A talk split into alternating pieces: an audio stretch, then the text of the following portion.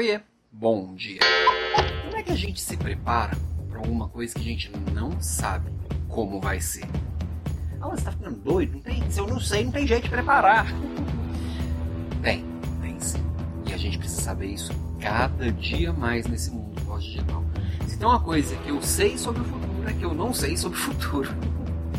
Não, e, e é muito louco, assim, porque tem várias coisas que vão acontecendo, tem várias mudanças que vão acontecendo, sendo que eu tenho que estar o tempo inteiro observando os pequenos fragmentos disso que vão chegando até mim. Eu sempre comparo o trabalho de um líder com o trabalho de um arqueólogo.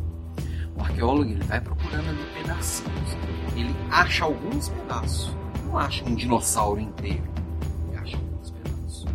E ele completa, ele conhece sobre aquilo, ele completa a imaginação.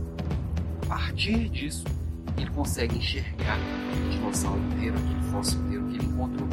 E a gente faz isso o tempo inteiro, porque não tem como eu saber tudo sobre as pessoas, não tem como eu saber tudo sobre o futuro, mas eu tenho que me preparar.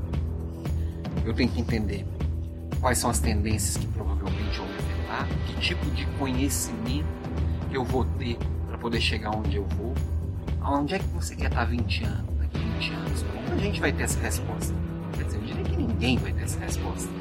Porque é muito incerto, muita coisa está acontecendo assim. Muita coisa vai acontecer daqui até lá. Provavelmente você vai estar fazendo uma coisa que ainda nem existe. Você não tem como saber agora.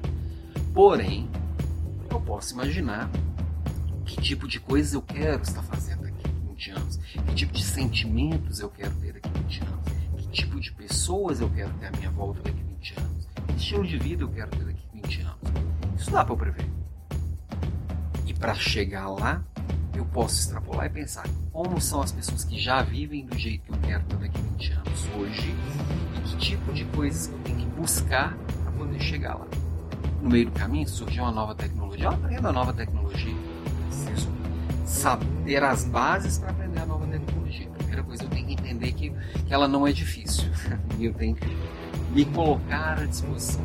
Isso é autodesenvolvimento olhando para algo que eu só tenho alguns fragmentos.